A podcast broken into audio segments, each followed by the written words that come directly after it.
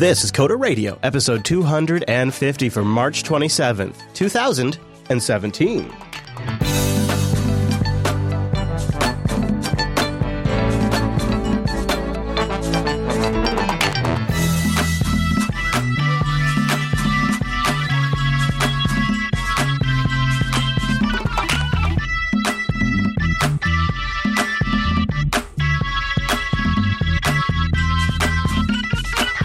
Everyone, and welcome to Coder Radio, Jupiter Broadcasting's weekly talk show, taking a pragmatic look at the art and business of software development and related technologies. This episode's brought to you by our two fine sponsors, DigitalOcean and Scale Your Code. I'll tell you more about those great sponsors as this here show goes on. My name is Chris, and joining us every single week, sometimes lurking in your room, ninja style. Why, yes, it's Mr. Michael Dominic. Hello, Mike.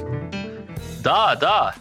Oh, wow. Oh, oh, oh. Did- don't, don't, careful. Be careful. Your American was slipping. Don't want to. Oh, yeah. I- Got to maintain You know, cover. It's hard. Gotta maintain cover. yeah, I've been watching a lot of Thom Hartmann. yeah, yeah, that's real gripping television. That RT, isn't it? The production quality is uh, super top notch. Uh, this is what a typical RT set sounds like. it's just the worst. It's the worst production quality. When they're when the, when RT is labeled as uh, the Russian government's propaganda arm for the world, uh, I know that we are in no danger. We are in no danger. oh, come on, you gotta love it. Do you even get it in your area? It's not on most people's uh, TV And line. By the way, they don't have that problem on YouTube. Oh, you're watching it on the YouTube, so you're getting tracked. You're going to get tracked. You know, this is what causes AT and T to pull out is because because they showed AT and T ads next to RT. Man, you're part of the problem. You see, you hear about this? How, Yes. screw, how screwed Google is right now. That uh, uh, Johnson and Yeah, like- Johnson, uh, J.P. Morgan, AT and T, a lot of Starbucks, Walmart, they're all pulling out of uh, Google advertising on on YouTube because I didn't think it was because of RT though. I no, thought it it's was ex- just well, no, just extremist videos. But you Oh, see, RT is an extremist propaganda operation. Ergo, that doesn't filter, and maybe a little Coder well- radio from time to time. Well, you know what? I uh, whoa, whoa, whoa, whoa, whoa. What? What? Huh? What was that comment? We're gonna do a little. Uh, we're gonna do a little propaganda busting later on in the show too. Some hard are. numbers. Oh yeah. Oh yeah, man. Yeah, I'm actually. I'm also really looking forward to hearing about your new pipeline. You've uh, you've been tweeting about this, but we haven't really talked about it on the show for like three weeks. I don't understand why, and uh, so we're gonna write that wrong today. Mike's been laying Why? some pipe. Do you want to know why? It's because as soon as I got the information, Yeah. I drove to the White House Sure. like Chase Nunes. Yeah. No, no, not And- no. It's not Chase. Damn it! No, don't do that. have you seen his Twitter feed? At Nunes. At Nunes. Uh, my buddy, my buddy Chase, co-host of Unfilter, happens to have the same last name as Representative Nunes, and people just assume that Representative Nunes has the at Nunes Twitter handle, and so all day long Chase is responding to people freaking the f out at the wrong person. They're adding him, and so he's just having a lot of fun with it. To a degree, I think it's starting to get on his nerves now because it's draining his uh, phone battery. So yes, yes, friends, yes, we'll be doing some of that today. We'll be a little propaganda busting. Uh, yeah, I'm so I'm looking forward to learning about your new pipe. Um, but there was also a news story that kind of matters, and it could matter a lot for developers themselves down the road, especially open source developers. Totally didn't get a chance to talk about that recently, so we're going to do some make goods in this episode, plus a really cool tool towards the end that'll make you look like a pro if you're not, if, you know, if you're struggling, especially with your Bash script. Your ba- you got problems with your Bash, boy? I feel bad for you. Oh man, that's a lot of bees. That was pretty good. All right, Mr. Dominic, are you ready to charge into the news this week? The hoopla as it was.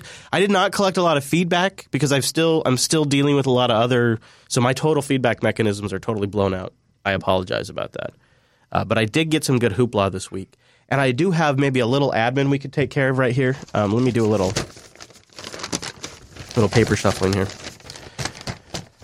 Um, Mike's going into rehab, so we're going to record a double for next week. You know, you can only have so much Stoli with uh, Putin before you have to stop.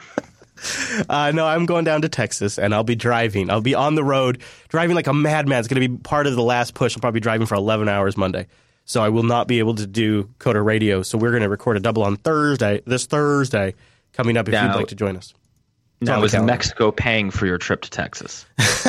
Uh, well, not directly, but you see, through a tax on trade, eventually I'm going to make it up over a 10 year period. But initially, uh, no, we'll be paying out of pocket.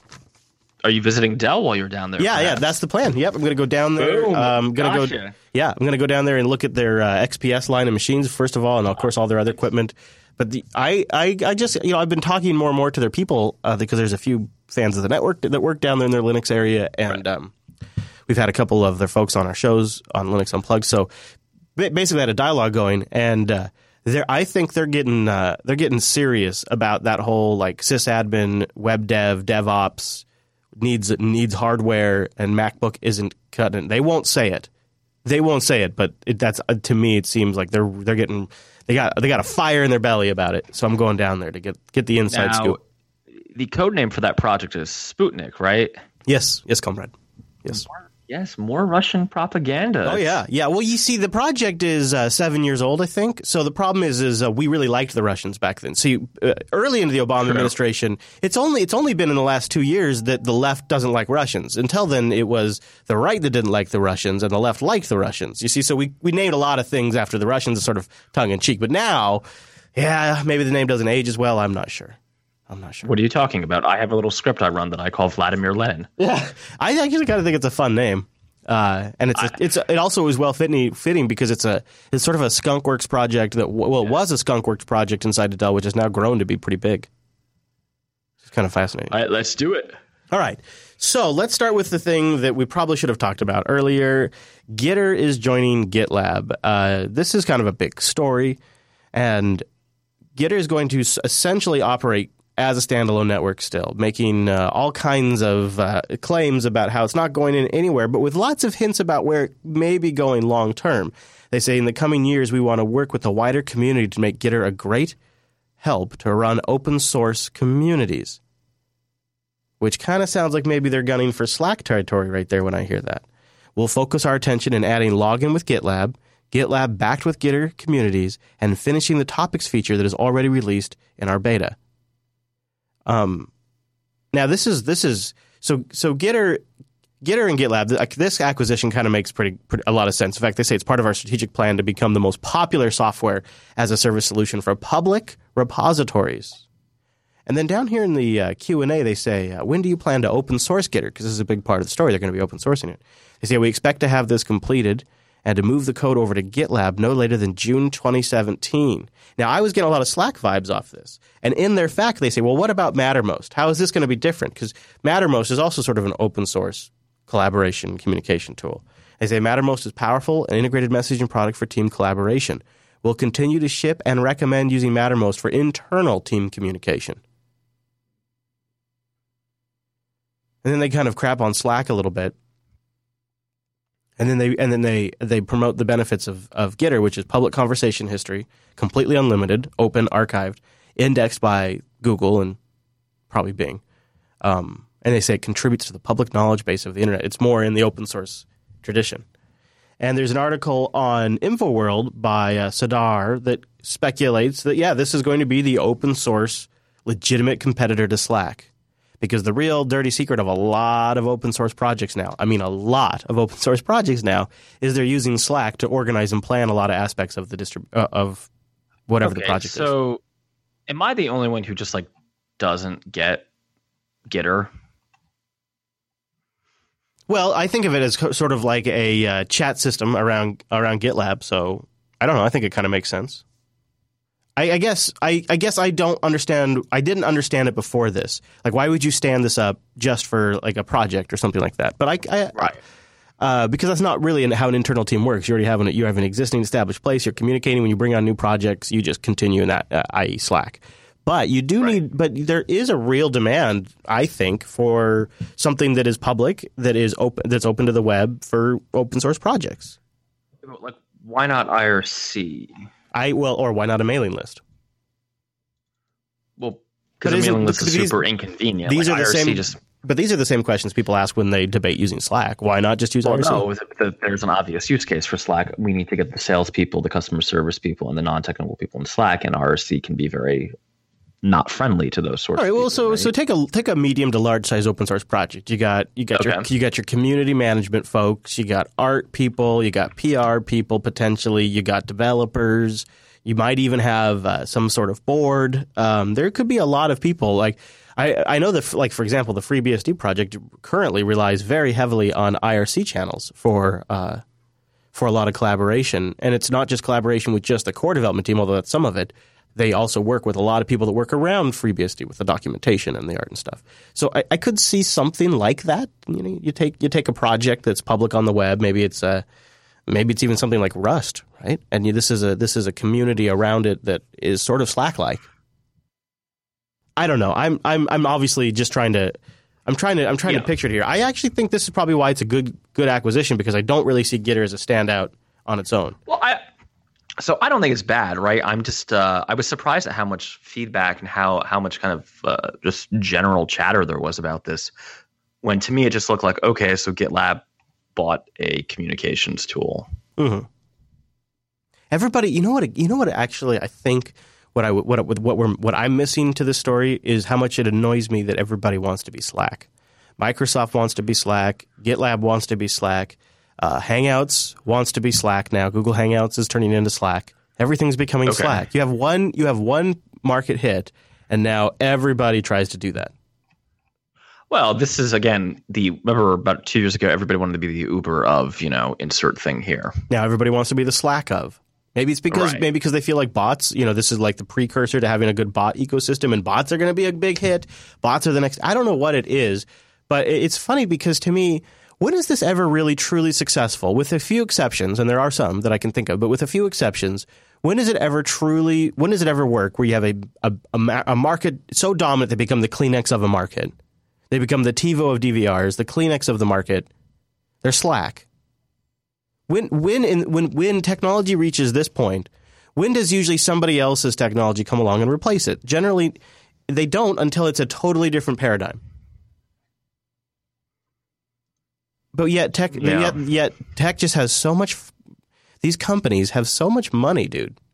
They have so much money that they can I don't, just think Git, I don't think GitLab has that much money, right? The, the, the, I Compared to you and I, they do. This. compared to you and I they do. I don't know. I just I it's okay.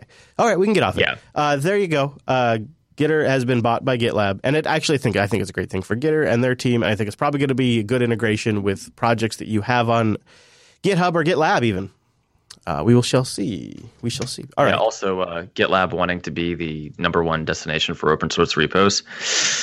That's going to be challenging. Do you think? GitHub still exists, right? Oh yeah. I mean, I, I mean, yeah. GitHub's always going to be the champion, but I mean, if you remove that and just say, well, people looking for another solution besides GitHub, seems like it has a pretty good shot. I don't know. I mean, this is a topic for a different day, but I'm seeing a lot of like, oh, if you want to get this contract, can you submit like you or the developer who's going to be working on the project's GitHub resume? You are GitHub, uh, you are particularly excited about talking about your pipeline here. I can tell you are fired up about this. I love it. I This is this is awesome. Let's do it. Okay, so yeah, let's talk about it. So uh, Mr. Dominic is is uh, is not just in on Docker. He's all in with Docker and Rails and the entire pipeline. Uh, in fact, it's a Docker powered Rails testing pipeline. Tell me about it. So it runs on Bitbucket, hen- hence my, uh, you know, taking a shot at GitLab, but not really. It basically let, let's let's take a thousand feet in the air here, right? All right. It will run your, uh, in my case, RSpec Rails tests automatically when you merge or push a commit to a branch. That's not super impressive. The impressive part about this is that it's built in as part of Bitbucket, and you don't have to pay more for it and you don't have to do a bunch of configuration.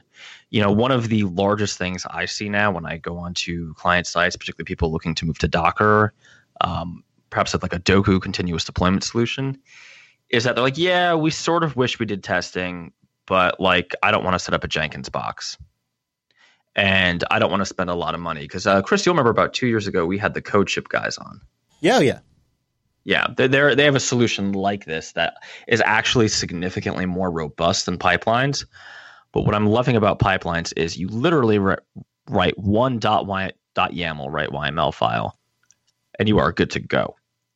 Git commit, git push, and it will run those tests. And you can integrate it with Slack and presumably Gitter, since we were just talking about it, and and and you can with HipChat because it's an Atlassian product.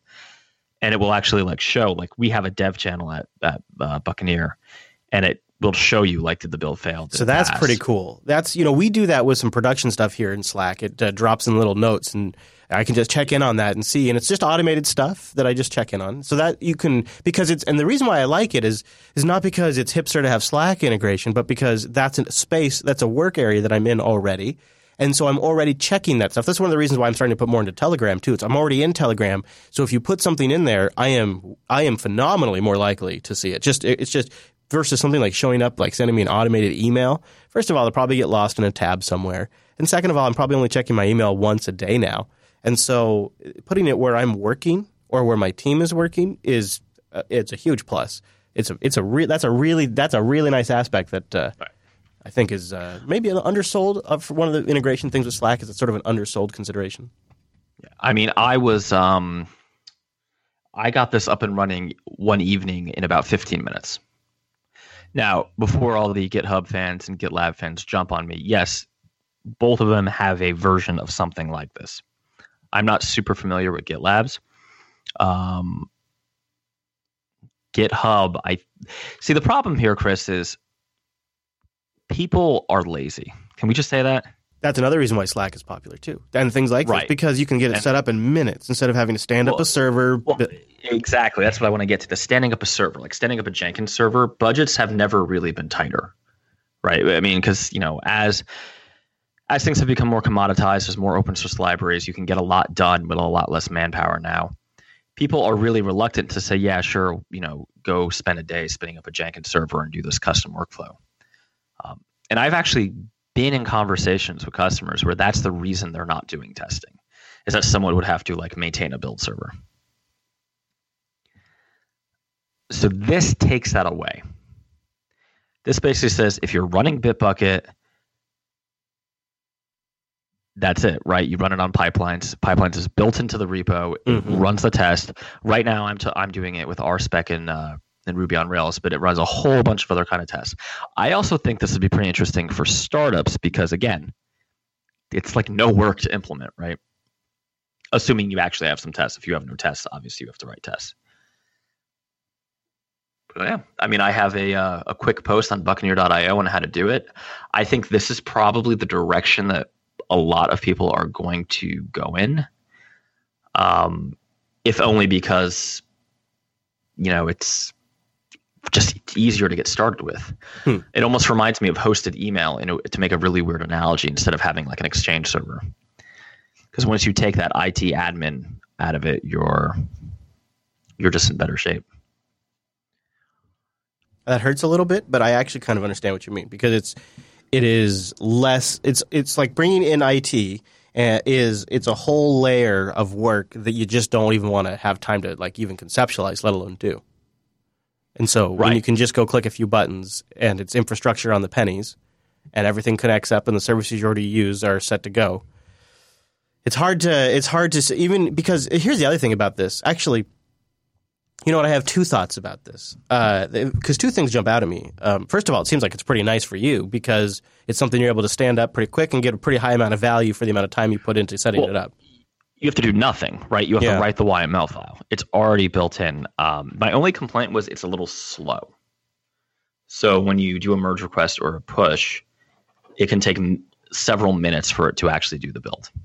You know, the old argument against things like this was uh, the old argument against things like this was, well, you don't know how it's working. You couldn't build this yourself. You, you remember that? Like people, well, you're using a magic setup here. How do you know how? You're just clicking buttons and everything's connecting for you. You, have, you couldn't rebuild this on your own. Um, and I would, I would argue that maybe that argument isn't really valid anymore. I have a couple ideas. Uh, let's take a moment and talk about a way that you can also roll your own infrastructure. You can roll things up, stand things up, play with GitLab, things like that. Play around with Docker. Yes, yes, yes, yes, yes. Integrate Bitbucket with DigitalOcean. Yes, all of it's possible. DigitalOcean.com. Use our promo code CODERDigital. It's one word. You apply it after you create an account. You create the account with a really cool username. I don't know. Oh, wait, what's that? Oh. Well, then they first have to go get a cool email. Why, why do I care? Just go get a good email. I don't care. Put your email address in there, sign up. This guy over here. Put your email address in there, sign up, and then use our promo code CODERDigital. You apply that to your account, you get a $10, $10 credit. You can play around with like the uh, $5 a month rig for two months for free. Go build yourself some infrastructure, run it on a Linux box or a FreeBSD machine. All SSDs up and down. You can get started in less than 55 seconds with a very simple, intuitive, easy, and snappy interface. Data centers in New York, San Francisco, Singapore, Amsterdam, London, Toronto, Germany. Highly available block storage, which I love this because you can not only can you add additional storage as you need or remove that storage. Hello ZFS. But you can also move it to other droplets. How about that? When you combine that with their simple to use interface, their straightforward pricing, really easy to understand. You're not going to be surprised. Not, you're not going to get bit by a, like a like a CPU usage fee, which I which I have in the past on other providers. They have hourly pricing, so you can run up a really really nice rig for like here's one for six cents an hour. Say you want to try out like a crazy project. You would, you know, you don't even need that rig though. Really, For, I can't try to think of a project you'd want. To, Three cents an hour, you get two gigs of RAM, a two-core processor, a forty gigabit gigabyte SSD, and a three terabyte transfer. A three ter- ter- terabyte transfer with with a two-core. You guys, a two-core processor. That's a really great deal. You combine that with the fact that they have this API that honestly, this should this they should open up an API school. Look at this. This is the well, it's kind of cut off on my screen, but this is the documentation for their API. It's so good, guys. We have a bunch of really easy to use tools built around it ourselves. Come on, if we can do it, you could definitely do it. I think one of the coolest like pro products they offer in their whole lineup because I could just go on and on, but I'll just wrap it up with this. They offer this load balancer system. You can perform you can you can improve not only you improve performance, but it's great for the, the setup factor. We were just talking about like this is something this is something that people have spent careers building, and now it's just integrated into the DigitalOcean service and into the dashboard. It's a check a box kind of thing. You can do HTTP, HTTPS, TLS. Like you can, you, you can. It's a really pro setup, and you can be boom, all over the world. Your content's immediately available, scaled to traffic of any size, itty bitty or huge. It's so it's so pro. That's a, many things you can take advantage of. There's a lot. There's a lot, but I'm just going to mention that one today. DigitalOcean.com. Use the promo code CoderDigital, and a big thank you to DigitalOcean for sponsoring this here Coder Radio program. So I guess let's talk. Let's start with a, with the elephant in the room. Uh, you know, you and I have uh, been critical of Docker recently, but you are so all in on Docker with this setup. You're basically married to Docker in this setup. Do you have any reservations about that? No, I'm. You know, I've actually basically been standardizing on Docker for a lot of things. A lot of people have. my, yeah, my, my, criticism is is from a place of love. You right? know, Docker's won when FreeNAS has switched over to Docker to do plugins. Like the BSD file server is now using Docker. Docker. Yeah. yeah. yeah. Windows is running Docker. Docker's won that kind of that layer of containerization where it's you want to deliver products and you want to this kind of stuff. You want to do in between services type stuff. I think Docker's one. I, there's lots of great containers for different use cases, but for this, I think Docker's won. All right, so that's just a Docker. Well, and for I mean, and for disaster recovery scenarios, uh, just dealing with Docker containers can be a lot more efficient and easier to set up. So if this and, was, uh, oh, go ahead. No, go ahead. If this was something that you were doing, I just I, I want to touch on this for a moment because I think it I think it it sort of underscores why you find this to be exciting. Um, when I was still when I back in my day when I was still a sysadmin to set something up like because I set up things sort of like this, it was a series of bash scripts that use SCP and rsync, uh, FTP, SVN, and uh, an HTTP server, and um, and then and then a production and a test system. And I had to build this entire system, and it took me took me about four or five days to get it all right, and then it took us about two weeks of um, tweaking and refining. Oh, okay, I do need a little web interface so I can push a button and little things like that. And so it'd be, you know, in total, it's probably a two and a half, three week process to get a system that the developers could use to do something like this. And that's, you know, to do that, it requires to have a server admin and in, in this case, also there was a server manager. um, uh, you know, and it requires having having essentially the the capacity to wait a, to have a three week lead before you can have a tool. And now you do it in minutes, and it. So, do you have any reflection on that? Do you do you worry about the fact that this could become a core function of your of your workflow, and you don't have any real control or oversight over it? So, yeah, I mean, there, there are there is like a matrix in my mind of like advantages and dis- disadvantages of pipelines, right? Um, and actually, one, one other thing I'd like to just mention quickly is one of the biggest advantages, other than the speed of setup, is many enterprises are already bought into the Atlassian toolchain, Mm-hmm. right? Bitbucket is part of, and getting them to use an outside service is basically like pulling teeth.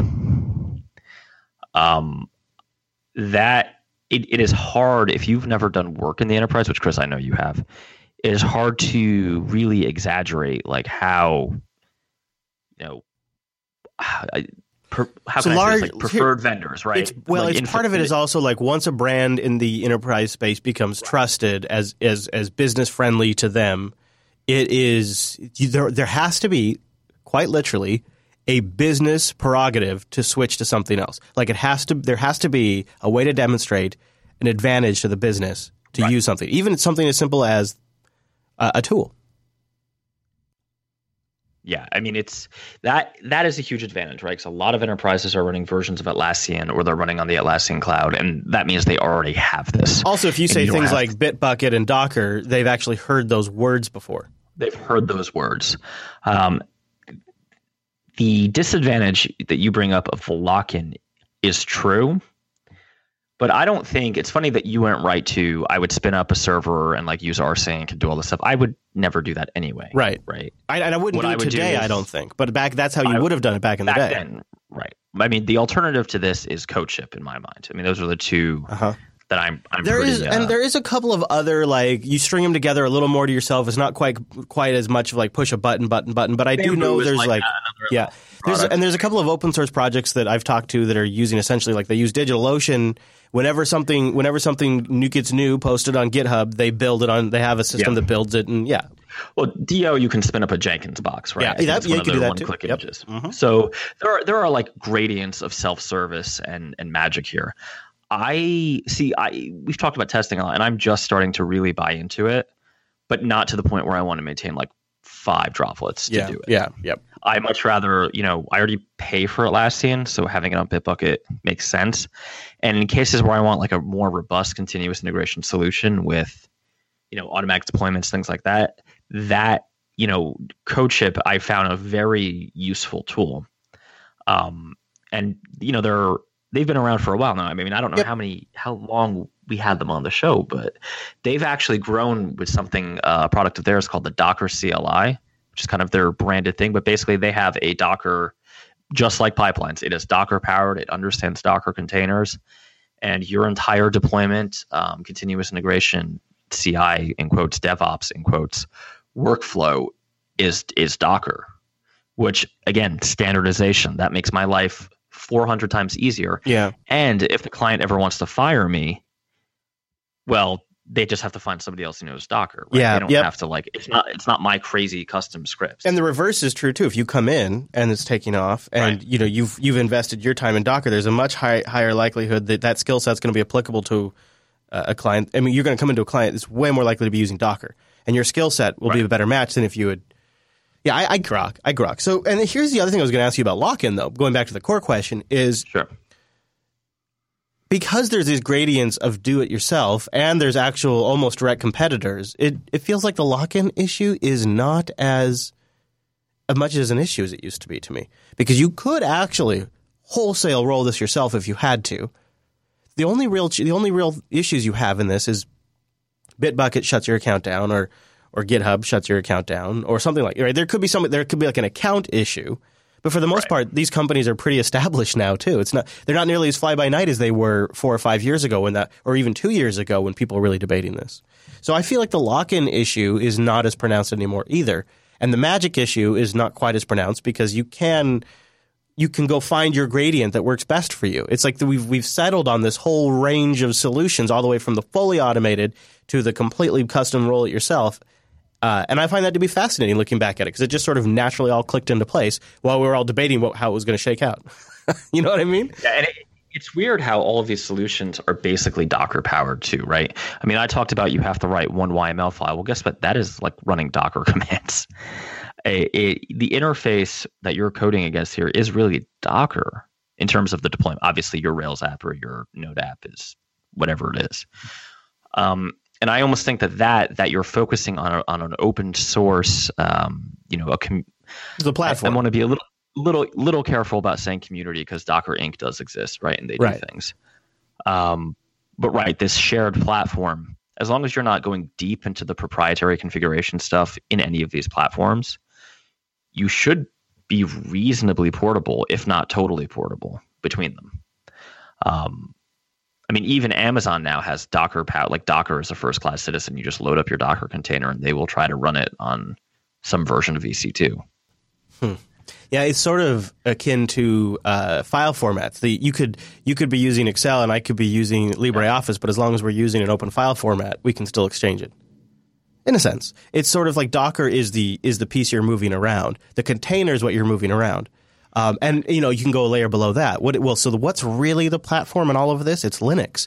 It's CNAMEs. It's it's it's really it's Linux. Yeah, I mean, I would say that the the hardest challenge, well, not the hardest, but one surprising challenge I very recently had was getting this all running on an older version of RHEL. I'm sorry about Um, That's- you should be. Yeah, that's rough, man. Yeah. Uh, but even then, it was like, you know, I you just have to do it, right? You just have to figure it out. And that, and, and Red Hat themselves are actually totally embracing Docker too, Yeah, oh yeah, oh boy, They're sure are. taking a little longer. I think I think they're one of the reasons why Docker 1.0 shipped before it should have. Um, hmm. All right. Well, oh, oh, oh, Mr. Dominic, back in my day, we didn't have containers. You know what, Chris? There are villains, but there are also heroes. That's true, and with great responsibility becomes comes great power. Wait, what? Um, do you want to do a quick, couple of really quick headlines, or do you have any more on uh, your new pipeline? Which I did. This, uh, let's do the story that uh, Colonel Linux shared: the how to prevent coding heroes from destroying the team. Oh, Did you, interesting. did you not see my good segue there? So, coding heroes. Now, who? What defines a coding hero? Uh, so, guy who basically saves the servers when they're on fire, stays up all night, all that kind of stuff. Oh, oh, okay. So you mean like the guy, the guy that goes above and beyond to save the team? Yes, the guy that does all the um, work. Because you know, let's be honest. Okay, hold on. Ooh. Let's kill. Him. Let's get into All right. because here's the thing, Mr. Dominic. let's be honest about teams. How many times you've been in a team? Not all of them. I've been in some great teams. How many times you've been in a team where it's it's a group of people and uh, seventy-five to eighty-five percent of them are not doing the work.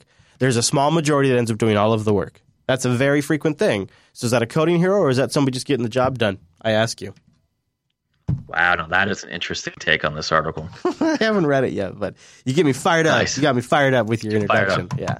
So your your your assumption is that we're back in middle school. Wow. Uh, we've ended a horrible team project, Yikes. and uh, the kid with the glasses is going to do the whole thing, huh? Well, uh, to a degree, that does seem to be what happens even in the uh, what we like to call adult world. That does seem to happen. Hmm. Now, so I think I'm not always saying it's one person. It's usually a couple of people. Oh no. So okay. So uh, Brock. I'm sorry I butchered your name. His point here is that the heroes who are doing these late night save the server, sleep at the server, Yeah, kind of like startup okay. hero stuff, are actually doing damage because all they're doing is you know little. I, it reminds me of the little Dutch boy, right? They're putting their finger in the dike, and it's great for now, but There's it's that. eventually to fall. There's also okay. The article, the points that the article make that do resonate with me, is the uh, they say this one. They can be the only ones to know about specifics of something, providing information for those who seek it, but they don't have the habit of sharing that information, which is increases which increases their truck factor. I do completely agree, and I have often accidentally become that person. I'm conflicted on this, right? I don't think that like saving the servers when the shit's going down is a bad thing. Um, I actually want to defend the heroes a little bit because sometimes you just need to like quick and dirty get things done, especially in a crisis.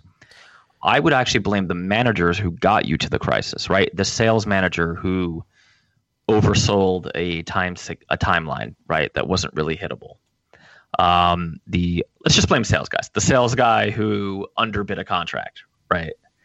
The startup CEO who burned through too much money too fast, and you have to get this out to get your next round of funding. Um, the IT manager who somehow is managing developers and doesn't understand how long things take Yeah, yeah. and doesn't want to invest in existing systems, right?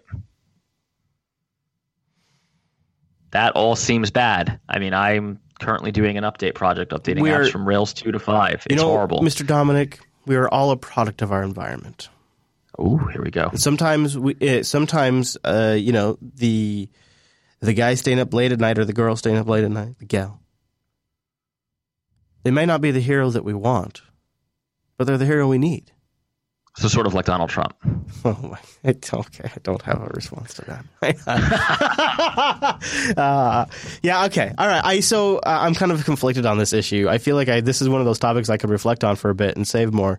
Uh, this says basically if they're the person they're saving the day, there's the reason why they have the title heroes. And despite first impressions, it may not be a good thing to have that title because fixing the surface of a burning problem temporarily is the same thing as fixing its root cause.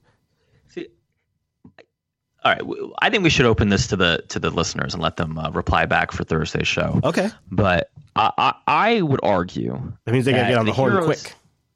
The hero's not really to blame, right? W- what we're really talking about here is a Gotham City like situation where the managers, i.e., you know, the mayor or whatever, have let things get so crappy and neglected basic infrastructure and basic maintenance that you need a hero and the hero has to be kind of rough and crazy or you know in coding terms can basically I, a cowboy can i right? can i fork where you're going for a second i want to fork, fork your it. idea because i not only do i agree what you've said so far but i want to contribute back that uh, to me, when I read this article, the more I read it, what it sounds like is one of these um, one of these PMOs or uh, one of these staff people that you've seen somewhere at a business you've worked at, where they essentially just look at their Outlook calendar all day, and then they go to their next meeting, and then they come back and they sit down and they look at Outlook, and they spend their entire day in Outlook, and then when they're not in Outlook, they go to a meeting, and they just add to the churn of the bureaucracy that slows all progress down, and the people that actually end up having to get that thing shipped get labeled as the person who works long hours nonstop so that way they can be the best. Or in this case, they say, I love this one. They try to avoid meetings that don't have a direct impact on the project, like retrospectives. They believe those meetings are useless and a waste of time.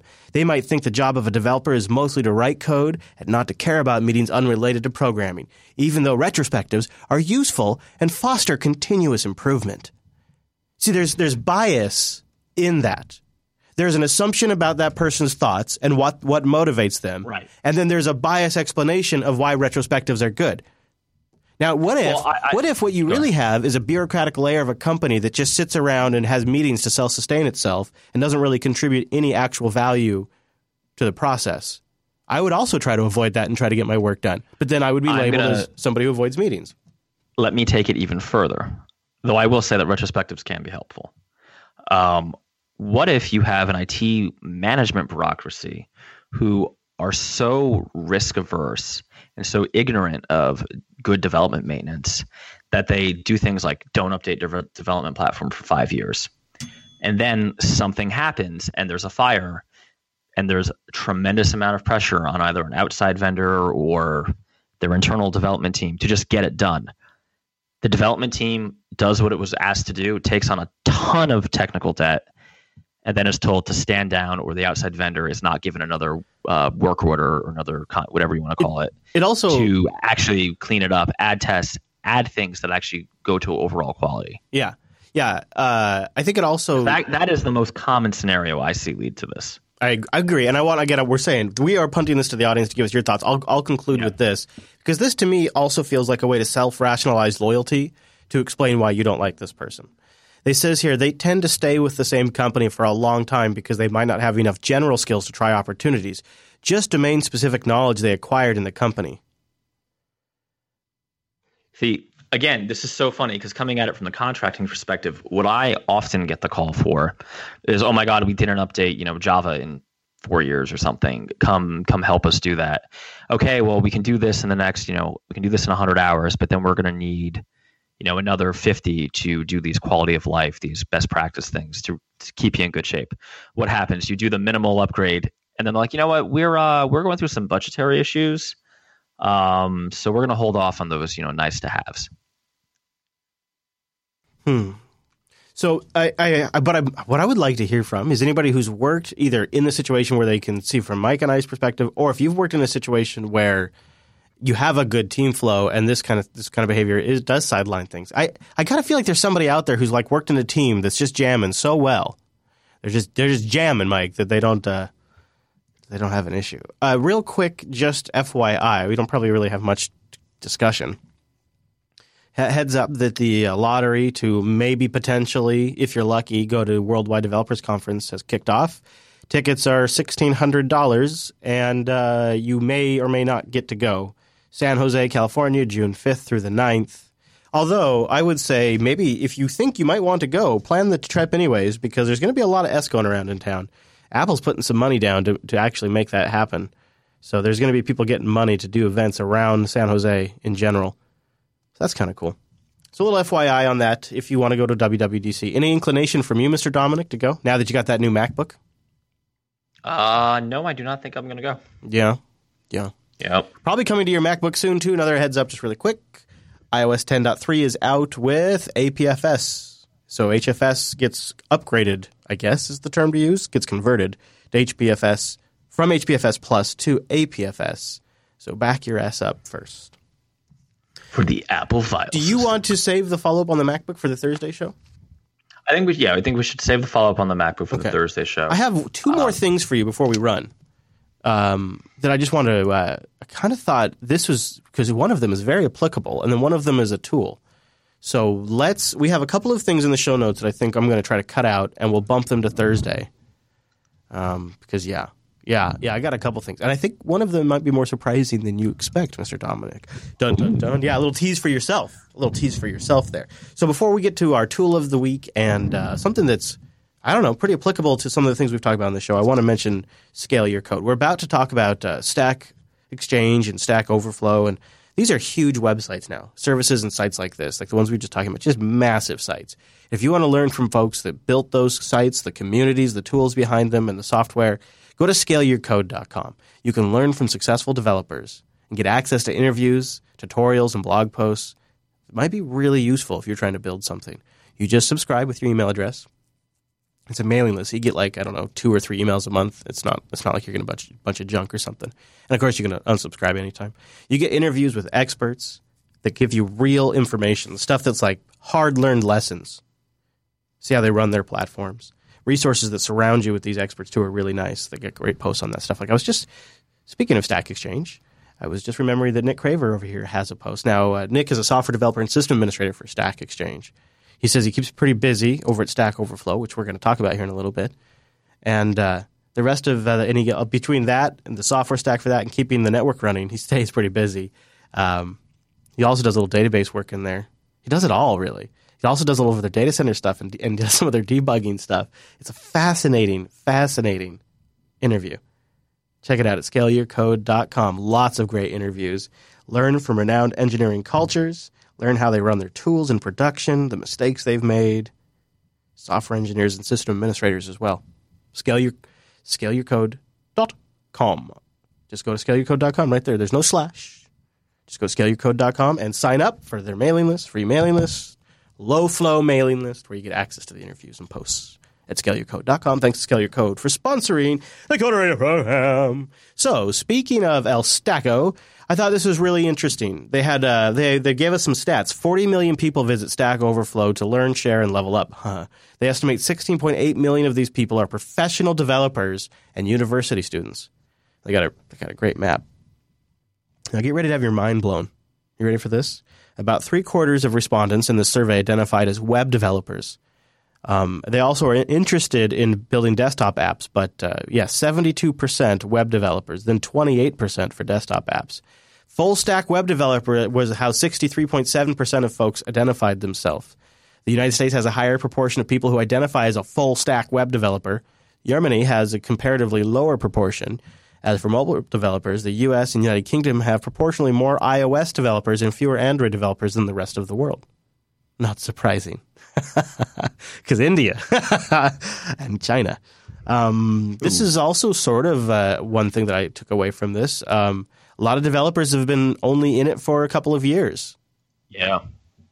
It starts to trail off, and then a huge jump again at 20 or more years. There's our dark matter devs. And also, look, in this range in here, these are the dark matter devs, too. There's, it's pretty fascinating.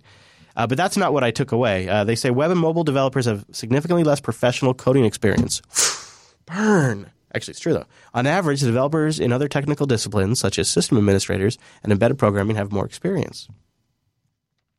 thought that was interesting for you. Pass that. It is interesting. I mean, there's there's a couple of things here, right? So one, JavaScript is just you know ripping the shit out of the world. Yeah, but Rust is getting a lot of love, and, and Swift has fallen to play, uh, position number four on the love list. Why are you saying things that hurt me? I'm telling you, maybe you should get all in on Rust. That's all. Oh, okay. I thought you were going to say Swift. No, Swift has Um, fallen down the popularity list by yeah, four has positions. and, and, and I think that makes sense, right? Because yeah, it's not as new. The newness is wearing off. The representative newness. I think we're seeing a wide trend of like boot camps and you know Rutgers University, which is a publicly funded college uh, in New Jersey, a really famous one, right? Actually has their own like certificate program now. That's like a pseudo government subsidized boot camp to retrain people as JavaScript developers. So the boot camp thing is interesting because they did a survey on boot camps, and uh, 45.8% of those surveyed said they'd already done a boot camp after they were a developer. Like they didn't start by, they didn't become a developer through a boot camp.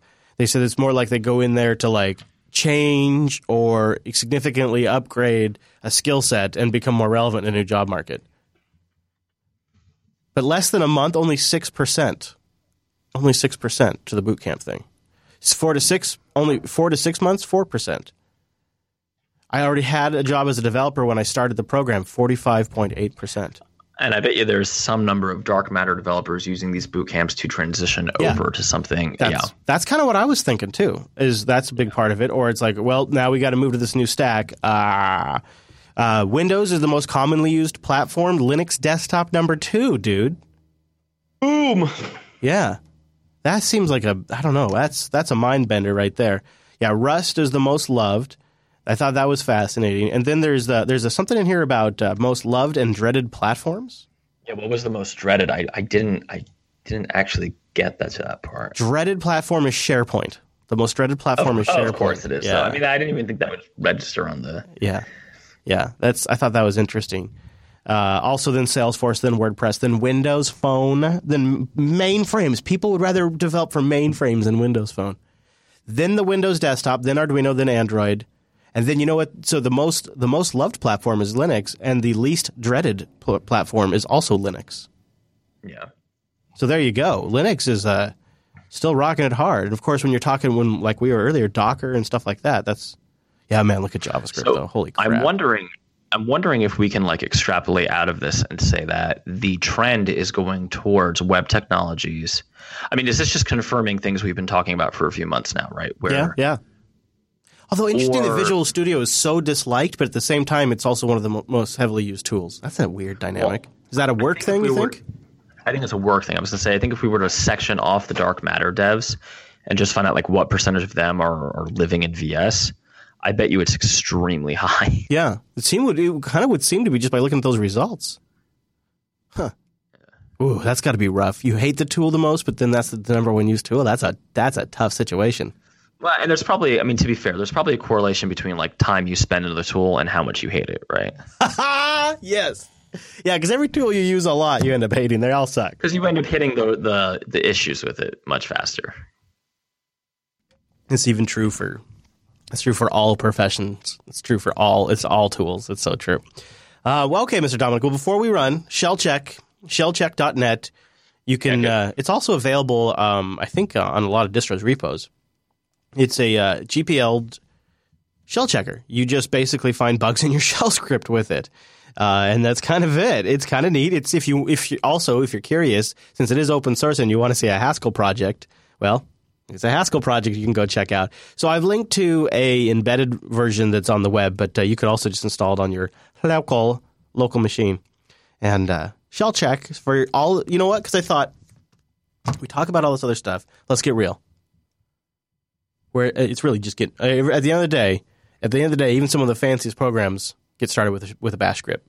So we all need I actually wake up every morning with a bash script. yeah, Of course, right? Yeah, right next to one. Just wake it right up. Maybe have a little bash script in the morning, like a like a wake and bash. That's what you do. Is you wake and bash. You know, and, and at night I wind down with a bash martini. All right, ladies and gentlemen, listen. Uh, we're going to get out of here, but we'll be back pretty soon, sooner than usual. We'll be back here on Thursday this week to record while I'm driving down to Texas. So we'd love to get your feedback a little bit earlier if we can. Go to jupiterbroadcasting.com slash contact, or even better, coderradio.reddit.com. Go there, give us your feedback. That's kind of quick for me to incorporate in the show this week. Mr. Mr. Dominic, Mr. Dominic, I'm giving you a heads up. Do you want to uh, do you want to point anybody to go anywhere online this week? Yeah, go to uh, Buccaneer.io and you can find my YouTube channel where I have lots of guides on all the Docker stuff. Aha, nice. Also, I'll, I'll plug mine. I'm going to be uh, vlogging the trip to Texas, youtube.com slash Chris Fisher. Thanks for joining us. We'll see you right back here on Thursday, which will probably be released on Monday. So see you next Monday. I'm going to go with that. Monday.